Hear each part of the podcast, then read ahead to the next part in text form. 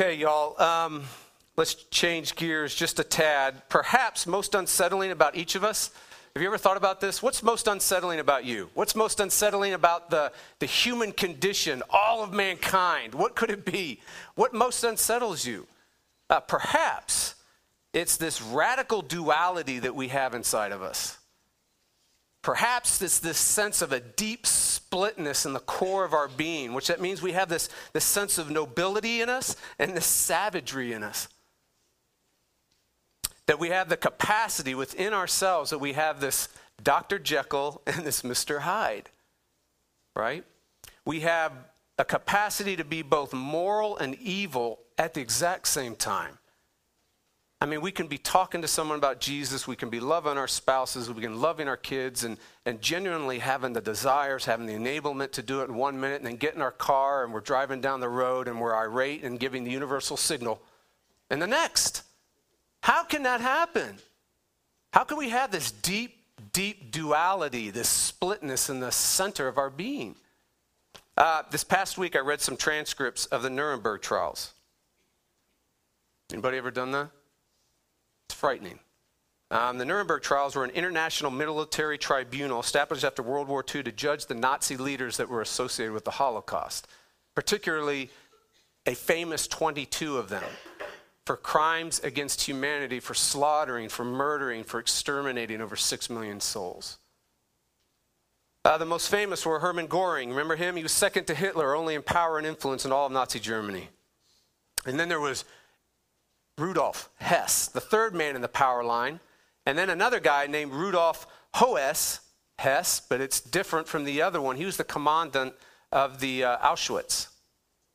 What struck me about reading these transcripts was the clinical way that they related uh, their answers to the most horrific questions that could be asked to them. It was really, really kind of detached. It'd be kind of like this uh, Hess, did you murder two million souls at your facility?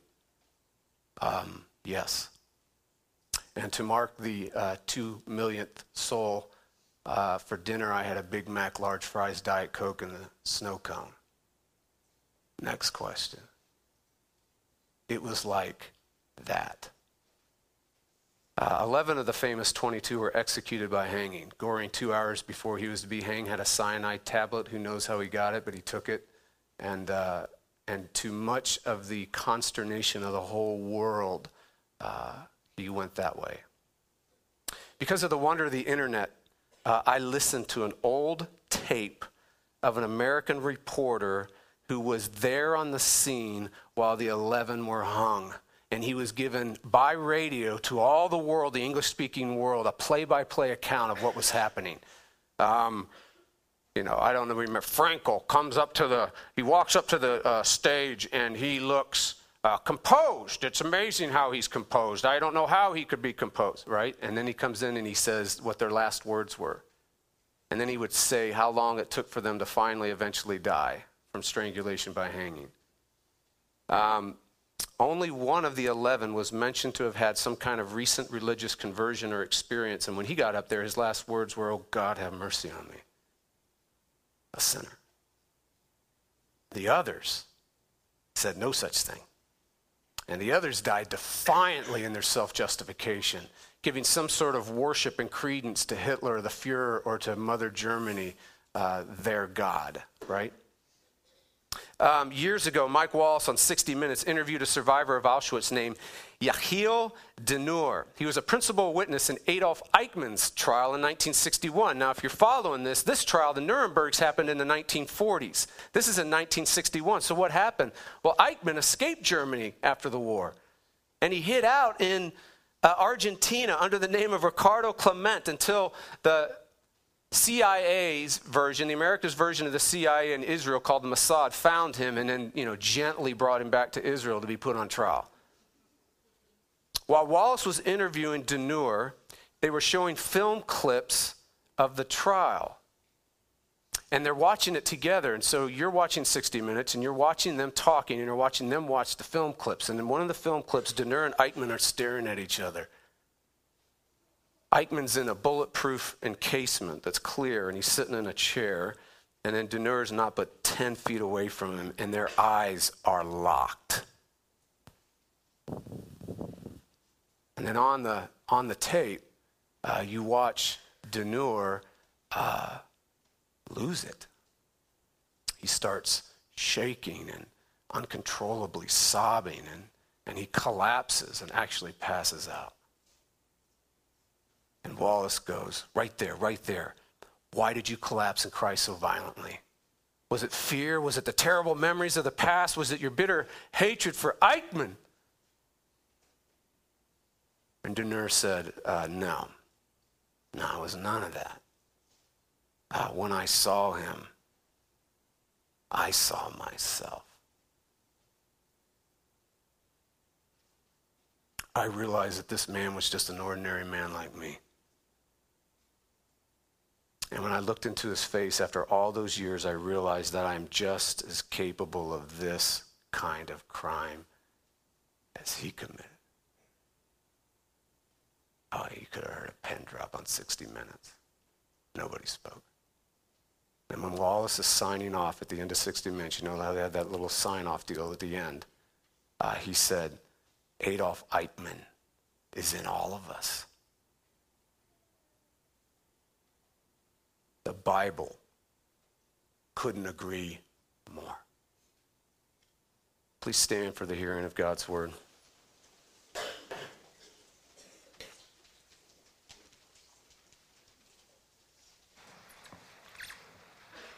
Exodus 20, 3 through 5 and 17, Romans 7, 4 8 through 8, 1. You shall have no other gods before me. You shall not make for yourself a carved image or any likeness of anything that is in heaven above, or that is in the earth beneath, or that is in the water under the earth. You shall not bow down to them or serve them. For I, the Lord your God, am a jealous God, visiting the iniquity of the fathers on the children to the third and fourth generation of those who hate me you shall not covet your neighbor's house. You shall not covet your neighbor's wife, or his male servant, or his female servant, or his ox, or his donkey, or anything that is your neighbor's. Likewise, my brothers, you also have died to the law through the bodies of Christ, body of Christ, so that you may belong to another, to him who has been raised from the dead, in order that we may bear fruit for God. For while we were living in the flesh, our sinful passions, aroused by the law, were at work in our members to bear fruit for death. But now we are released from the law, having died to that which held us captive, so that we serve in the new way of the Spirit and not in the old way of the written code. What then shall we say? That the law is sin? By no means. Yet if it had been for the law, if it had not been for the law, I would not have known sin. For I would not have known what it is to covet if the law had not said, You shall not covet. But sin, seizing an opportunity through the commandment, produced in me all kinds of covetousness. For apart from the law, sin lies dead.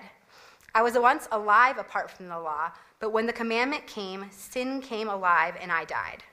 The very commandment that promised life proved to be death to me. For sin, seizing an opportunity through the commandment, deceived me and through it killed me. So the law is holy, and the commandment is holy and righteous and good.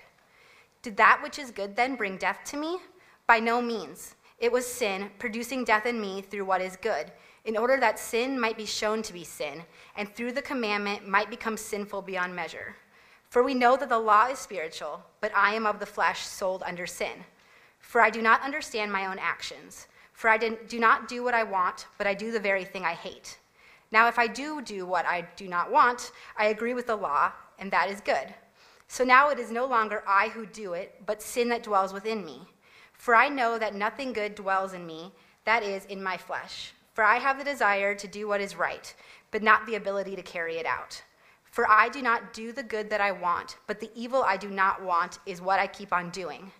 Now, if I do what I do not want, it is no longer I who do it, but sin that dwells within me. So I find it to be, the, to be a law that when I want to do right, evil lies close at hand. For I delight in the law of God in my inner being. But I see in my members another law, waging war against the law of my mind, and making me captive to the law of sin that dwells in my members. Wretched man that I am, who will deliver me from this body of death? Thanks be to God through Jesus Christ our Lord. So then I myself, uh, I myself serve the law of God with my mind, but with my flesh I serve the law of sin. There is therefore now no condemnation for those who are in Christ Jesus. The word of the Lord. Please be seated. Dina, great job reading that. That is a tough, tough go. And just by introduction, we are no way going to solve all the mysteries of Romans 7, so don't even put that expectation on me. I shuck that expectation off. Uh, we will, I see Romans as the Mount Everest of the Bible, and uh, I think we'll, we'll, tackle it one day. And uh, I've even tossed around the idea of possibly doing it next year, thinking about doing possibly Judges and then moving to Romans. So we'll see. We'll see what the Lord has for us. Um, let's pray. But Lord, we thank you that your word is living and it's active and it's sharper than a double edged sword. We thank you, Jesus, that you're the lion of the tribe of Judah and you are the word of God and that you're an uncaged lion. And that we ask now that you would unleash uh, the wonders of all that you've accomplished by the power of your spirit through a passage like this. And we ask this in Jesus' name. Amen. All right, some of you are still cringing at Mike Wallace's words. Adolf Eichmann is in all of us. Uh, I know that, and I know I know that's a difficult thing to hear. I know that that's like, gosh, you don't hear that in church that much. Um, you probably uh, could see this as a very unhealthy thing to say, believe about yourself, and even live uh, your life that way. Uh, that it could be emotionally and psychologically and, and uh, relationally and even spiritually damaging, uh, too detrimental to a healthy self image, and too detrimental to living well because You'd say, especially for Christians, because Christians are saints. Christians are holy. I mean, Christians are light in the darkness. It's too detrimental to hear that kind of stuff. I want you to please hear me. Yes, Christians are saints, and Christians are holy, and Christians are light in the darkness, and we will camp out on that next week. But please hear me again. What does it mean to be a saint? What does it mean to be holy? What does it mean to be a light in the darkness? I mean, does it mean, listen, we go from day to day and get better and better each day? Does it mean we go from strength to strength, obedience to obedience, light to light, victory to victory? That's what it means to be holy. That's what it means to be a saint. Does it mean that sin is always on a diminishing returns in our life, that sin is always shrinking day by day in your life? It's becoming less violent, less raw, less enslaving, less empowering. That we're actually sinning on a scale of calculations less and less each day. Is that what it means? Uh, does it mean that sanctification is a work within our own power to achieve? And some do it and some don't. Case in point, all of us. Some of you are doing really well, some of you are not doing so well. And the answer is, is because you've unleashed, you've, you've done something in your sanctification that's different from somebody else. Is that what it means?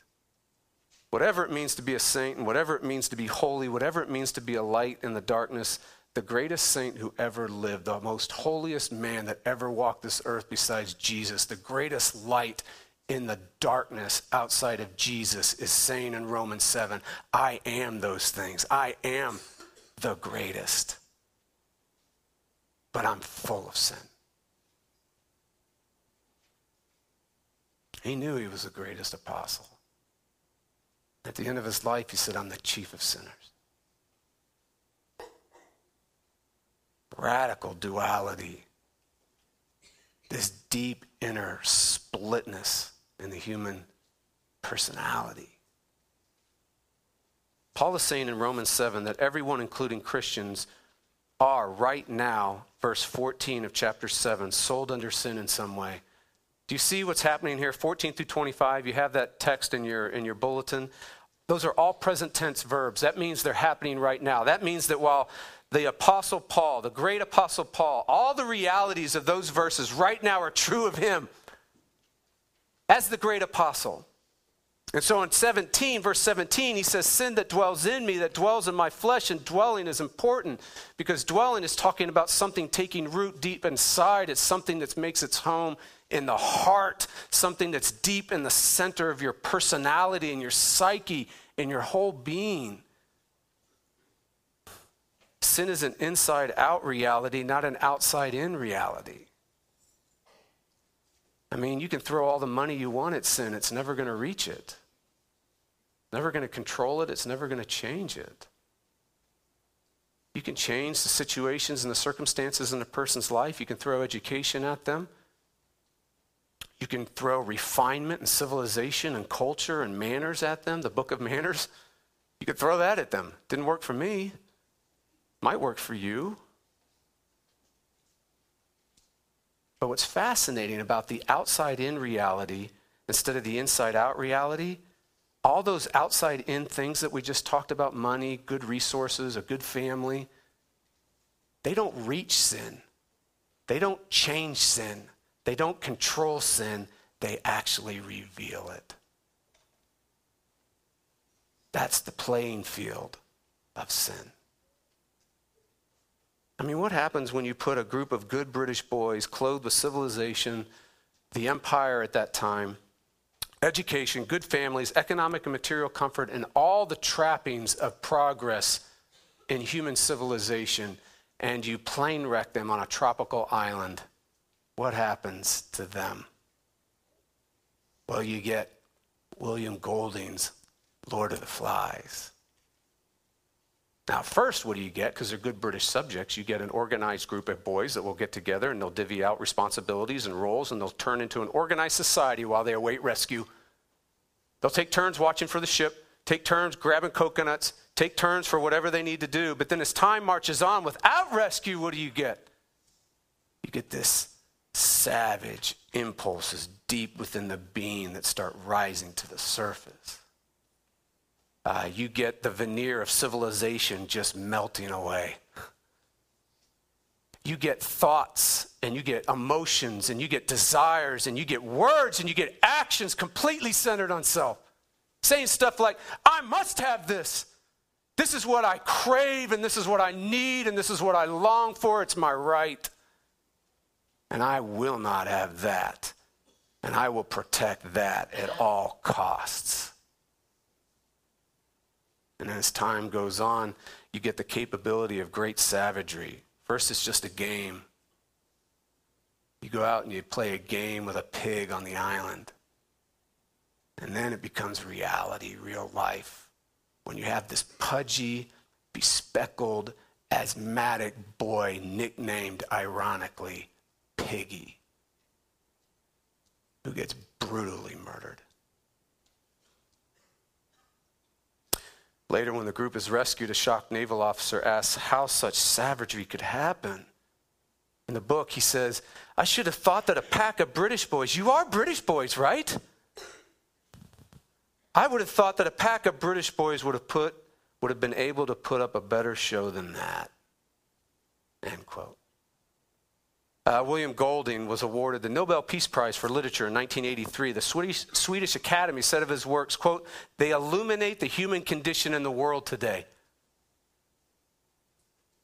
Golding, when he was uh, said of his works, he said, listen, all my works, quote, are an attempt to trace the defects in society back to the defects in human nature, end quote. Paul couldn't have said it better himself. Sin dwells within me. Look at Romans 7:18. Nothing good dwells in me. That is in the flesh. There is a part of us that is completely and totally comprehensively evil. Wicked. Far more than you and I can ever even dream or imagine. In fact, when it comes out sometimes in our life, we are absolutely flabbergasted and in shock. And we create all these horrible defense mechanisms to keep from knowing how wicked we are that damages us psychologically, that damages our relationships, that leads to all kinds of breakdown in our life. Within us, there's this dark mass of self absorption in which everything about us is centered on self and what self thinks is life and what self thinks is happiness and what self thinks is identity and what self thinks is God. There's enough sin in just one of us. If you took one of us, let's take Slim. And we take Slim and we put him in the world, a beautiful world, a sinless world, a perfect world, and we let him go. he will destroy the world. Just like Adam. Now, when we hear this, again, this is really, really shocking. It's shocking for me to say, but I want you to camp out on an application that we can all grab right now and at least hang on to something during this earthquake. Um, there's tons of humility here, and there's tons of compassion here in what we just looked at. Humility because we're all messed up. There's not anyone here that's not. And so, right away, the playing field has been leveled, and right away, there's a deep sense of humility that can be real in your life, not just like, you know, the, the, the false humility kind, oh, I'm just such a. No, I mean, really, you begin to see, gosh, this is what I'm like. Real, settled humility, not generated and worked up, real. But there's also deep, deep compassion because you know you're messed up, everyone's messed up, and only everyone's in need of the grace of God. Everyone's in need of God's mercy. In fact, one pastor, he was preaching on Romans 7, he says this, it makes everyone uncomfortable, but it's so true. He says, The only difference between you and a Nazi and Ted Bundy or a prostitute is that the seeds in your heart that make you capable of being and doing those things never got watered, so they never sprouted. Therefore, you have the freedom of finding common humanity with anybody.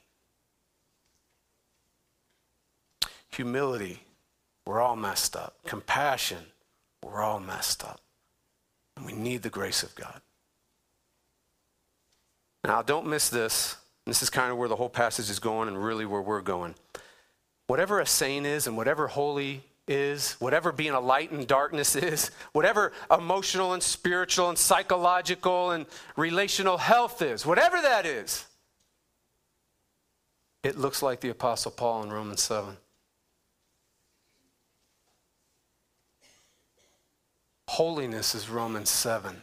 Spiritual maturity is Romans 7. It looks like feeling deep in your bones that you really, really are a sinner. In other words, it looks like spiritual maturity and holiness having an impact, a light in darkness. It looks like feeling deep, deep, deep down in your bones that you are sinful and weak. And that you embrace it you face it, you actually submit to it. In fact, Barbara Duguid in Extravagant Grace says, You will never be able to find steady joy in this life until you do. She says, Listen, if you want health, if you want peace and power in your life, you can't have it apart from submitting and understanding and embracing the fact that you're a sinner. So, Romans 7 is the path actually to life. It's the path of peace. It's the path of having psychological, spiritual, relational, emotional health. And I can say this I think um, that means that probably in our libraries, you can go through your library right now and throw 99.9% of your books away on holiness and spiritual growth. And if you don't have any, Paul just saved you a lot of money. Because I guarantee you, you go, you grab one of your books that's on your shelf about holiness and spiritual maturity, and they will tell you to get out of Romans 7, not that Romans 7 is holiness. You have the greatest person that ever lives, and he's telling you this is holiness. So, how do you do this? I mean, how do you do the impossible? What's the impossible? The impossible, it's so impossible for us to face the fact that we're sinful. It's so impossible, again, that I've mentioned before we subconsciously and consciously generate all these really destructive psychological mechanisms, defense mechanisms to keep us from seeing it. So it's actually a, a, very, very difficult thing, an impossible thing to be able to see rightly and assess yourself and say, gosh, this is what I'm like. For someone to actually get to the point and say, I'm really like this you know, the Handel's Messiah should play, a spotlight should shoot on. It should be like the miracles of all miracles because no one feels that way and sees that way. To get to that point is a work of God. So, how does that happen in your life? How? How do we embrace our sinfulness and our weakness? How do we experience the health, the joy of being a sinner? This is where the law comes in for Paul in chapter 7. Do you see it? the law is the tool to get you and I there. I mean, look at Romans 7 7. What shall we say then? That the law is sin? By no means. Yet if it had not been for the law, I would have known sin. Well, there it is. There's the answer. And do you see what he's saying? Notice what he's communicating here. If I had not been for the law, I wouldn't have known sin. And he's, he's saying it in a positive way. He's saying, This is good news. It's good news that I now know that it, I'm a sinner. I wouldn't have known that I was a sinner except for the law made me know. It's a gift, he's saying. He's saying this with a twinkle in his eye. He's saying it with joy in his heart. It's like incompatible. How can you do that? That's like Dr. Jekyll and Mr. Hyde. It's split. That's weird. And for Paul, it was wholeness and it was health. It was life and it was peace. It was the stuff of living to be able to say that. I mean, how does the law do that, though? How does the law come into our life and make us see we're sinful? How does the law actually do a good thing for us? Here's the answer by the power of its fatal attraction. The law has a fatal attraction power to it. It's stated in 7 5. For while we were living in the flesh, our sinful passions aroused by the law were at work in our members to bear fruit for death. Do you see what's happening here? Our sinful passions aroused by the law. The law arouses our sinful passions.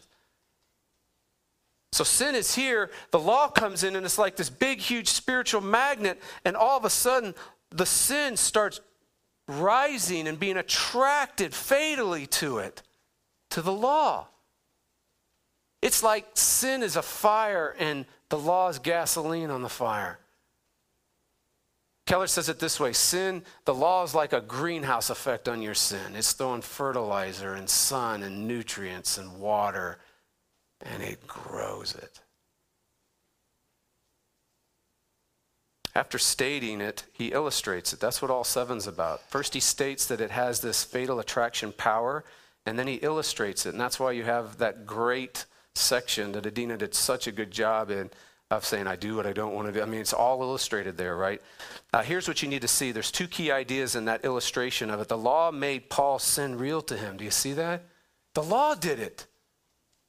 It was a tremendous gracious tool in that it actually revealed it. It made it real to him. Look at verse 9. I was once alive apart from the law, but when the commandment came, sin came alive and I died. Now, what does that mean? Because Paul grew up with the law. He was a trained Israelite. And he was trained to be the best Israelite. He was trained to be great in the law. He actually says in other parts and other letters that he writes, he says, I was head and shoulders above everybody. I mean, tonight, you know, we we love football and we compete in football. But Paul, he competed in the law and being better than everybody else. So, what does that mean? That he was once alive apart from the law. He was never alive apart from the law. He was told the law since he came into the world, and he was told it and instructed in it. He had the best teachers that ever were. He excelled in it above everybody of his peers. Well, I think this is what it means. There was a time when Paul thought he was a good person. And then one day, the law hit home. One day while he's walking around thinking he's a good person and he's walking around thinking that he's doing okay and he's walking around pretty secure in who he is and what he does, he's walking around being pretty successful as a human being, comparatively speaking to anybody else. One day he was alive apart from the law and then the commandment came alive. And then the law hit home and he died. My word. I'm a sinner. Now we know that was cosmically real for him on the road to Damascus when he was going to go slaughter some more Christians and Jesus showed up. But as a Christian for the rest of his life, that was a dynamic that was constantly going on with the law in his life. I mean, what do we got? Well, there's two things to see. When, you, when the law made Paul's sin real to him, it made Paul's sin real in two ways. Now, Keller's made him famous through the prodigal God, or the prodigal son, right? You got the older and the younger. But I want you to see that this is all the Bible. It's not just the, I mean, it's a great story. It's a great parable that Jesus tells to illustrate the two ways to live, and then the third way not being either. They're the two ways that both ways are lost ways. Well, all of Romans does that. Romans 1 through 3 is talking about the religious and the irreligious. He addresses both of them. And so, even here, right here, Paul says sin is attracted to the law in two ways. It has a fatal attraction to it it breaks it, and then it keeps it. So let's look at the break, verse 7 through 8. For I would not have known what it was to covet if the law had not said, You shall not covet. But sin, seizing an opportunity through the commandment, produced in me all kinds of covetousness. So the opposite of to covet is to be content. So the 10th commandment showed him, I'm not content. Remember, there was a time when he was alive, he thought he was a good person, and all of a sudden he realized, I'm discontent. The 10th commandment showed him that beneath the surface of his life that seemed to be together and he seemed to be calm and cool, and people were laying their cloaks down at him while they stoned Stephen. Underneath in his heart, there was a storm raging. The psalmist says, Listen, I learned to calm the storm in my soul like a weaned child on his mother. What does an unweaned child look like on his mother? retching, thrashing, noisy storm trying to get fed. And he realized his soul was a storm of desires and a storm of mega wants and storm of he cannot have this and he was after a lot of things in other words the 10th commandment showed him he was breaking the first and second commandment that he had all kinds of gods all kinds of idols in his life all kinds of things that he looked to to give only God could give. so Paul saw himself as a lawbreaker. Now I know I'm a coveter. So remember, I mean, when you got the Ten Commandments, which we've been doing this series on, they're not given to prevent sin, they're given to reveal sin.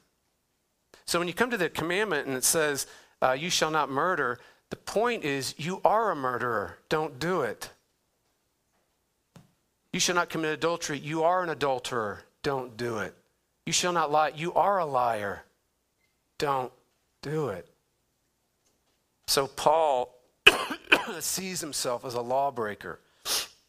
Now, what about law keeping? Well, it's kind of the backdrop of this whole thing. Remember? He's doing very successfully at keeping the law. I mean, what was he like when he functionally didn't experience the fact that he was a sinner? What was he like? Man, he had that law down.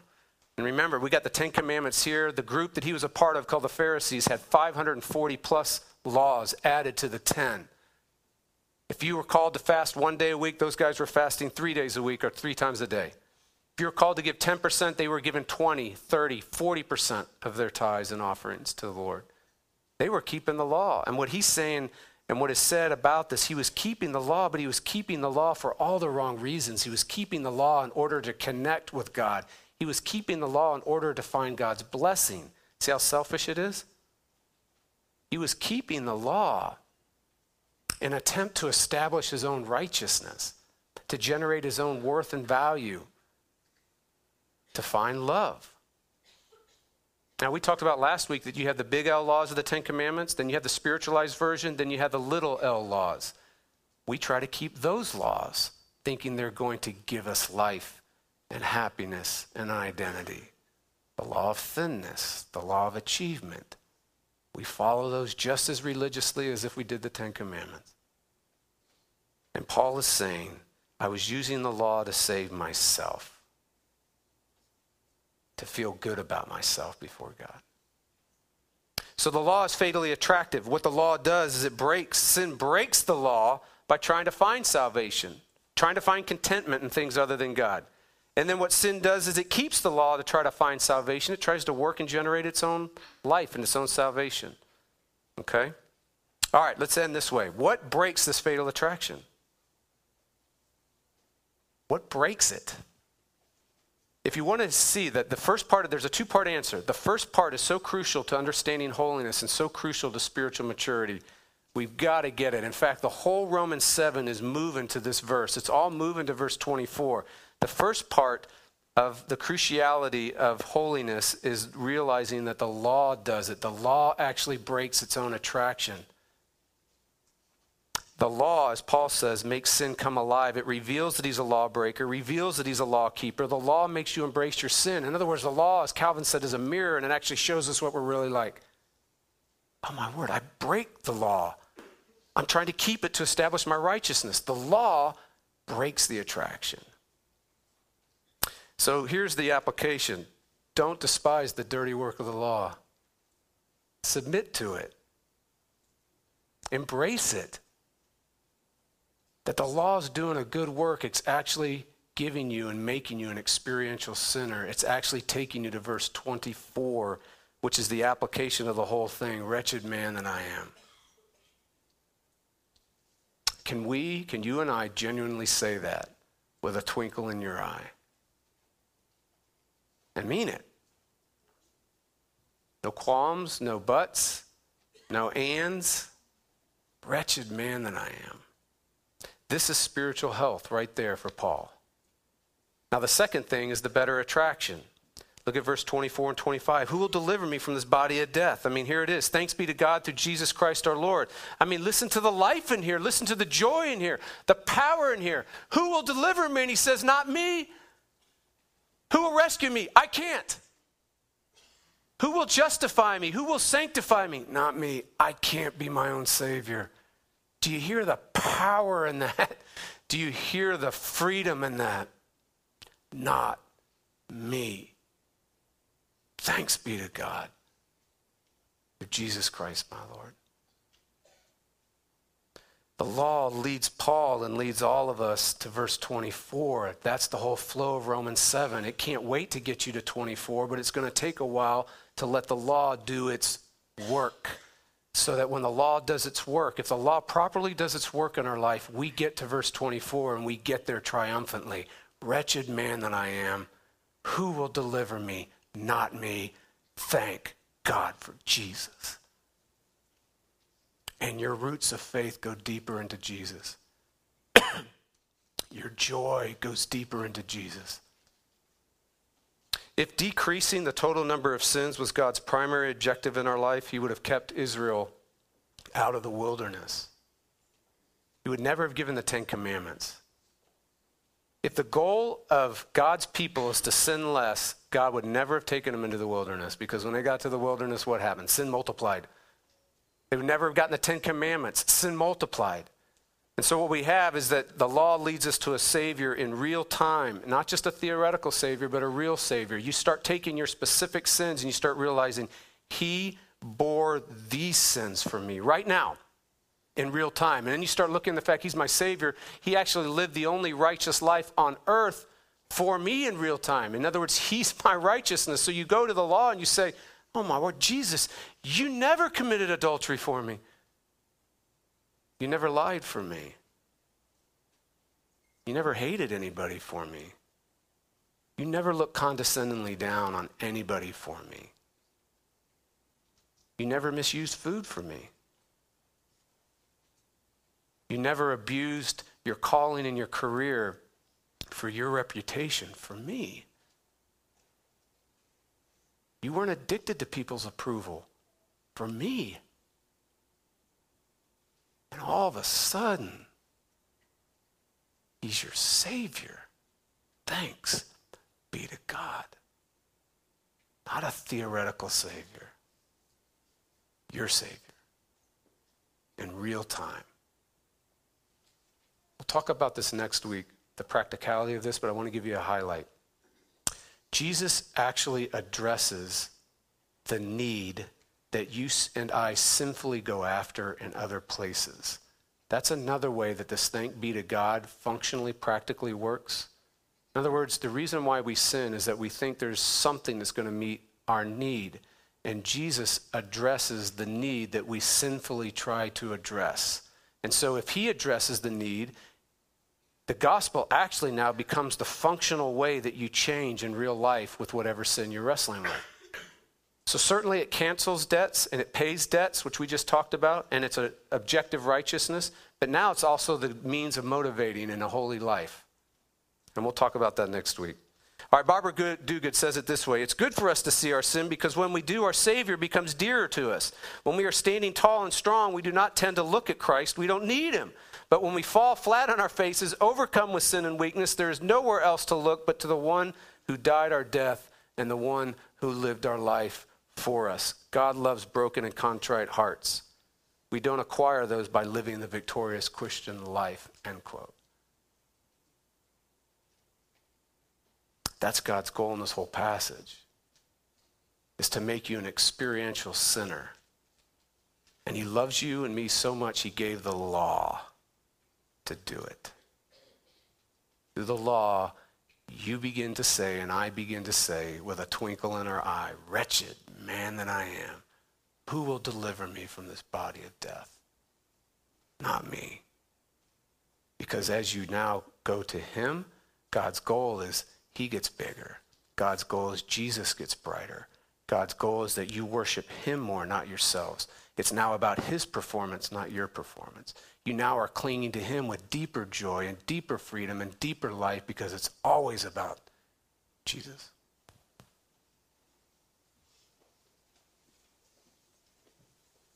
Let's pray.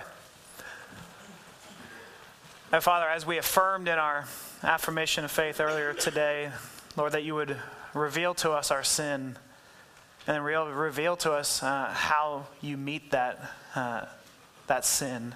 And so, Lord, may we proclaim with Paul, O wretched man or woman that I am, uh, to see the filth, but then to see uh, the hope that is in the, our Lord and Savior, Jesus Christ. Uh, thanks be to God for what he's done, that finished work. And Lord, we pray that we would be able to continue seeing that work uh, needed deeper and deeper into our hearts as we come to your table now. And so, Lord, I ask that you would bless these uh, elements for the table, but also our tithes and offerings. We pray this in Jesus' name. Amen. And as we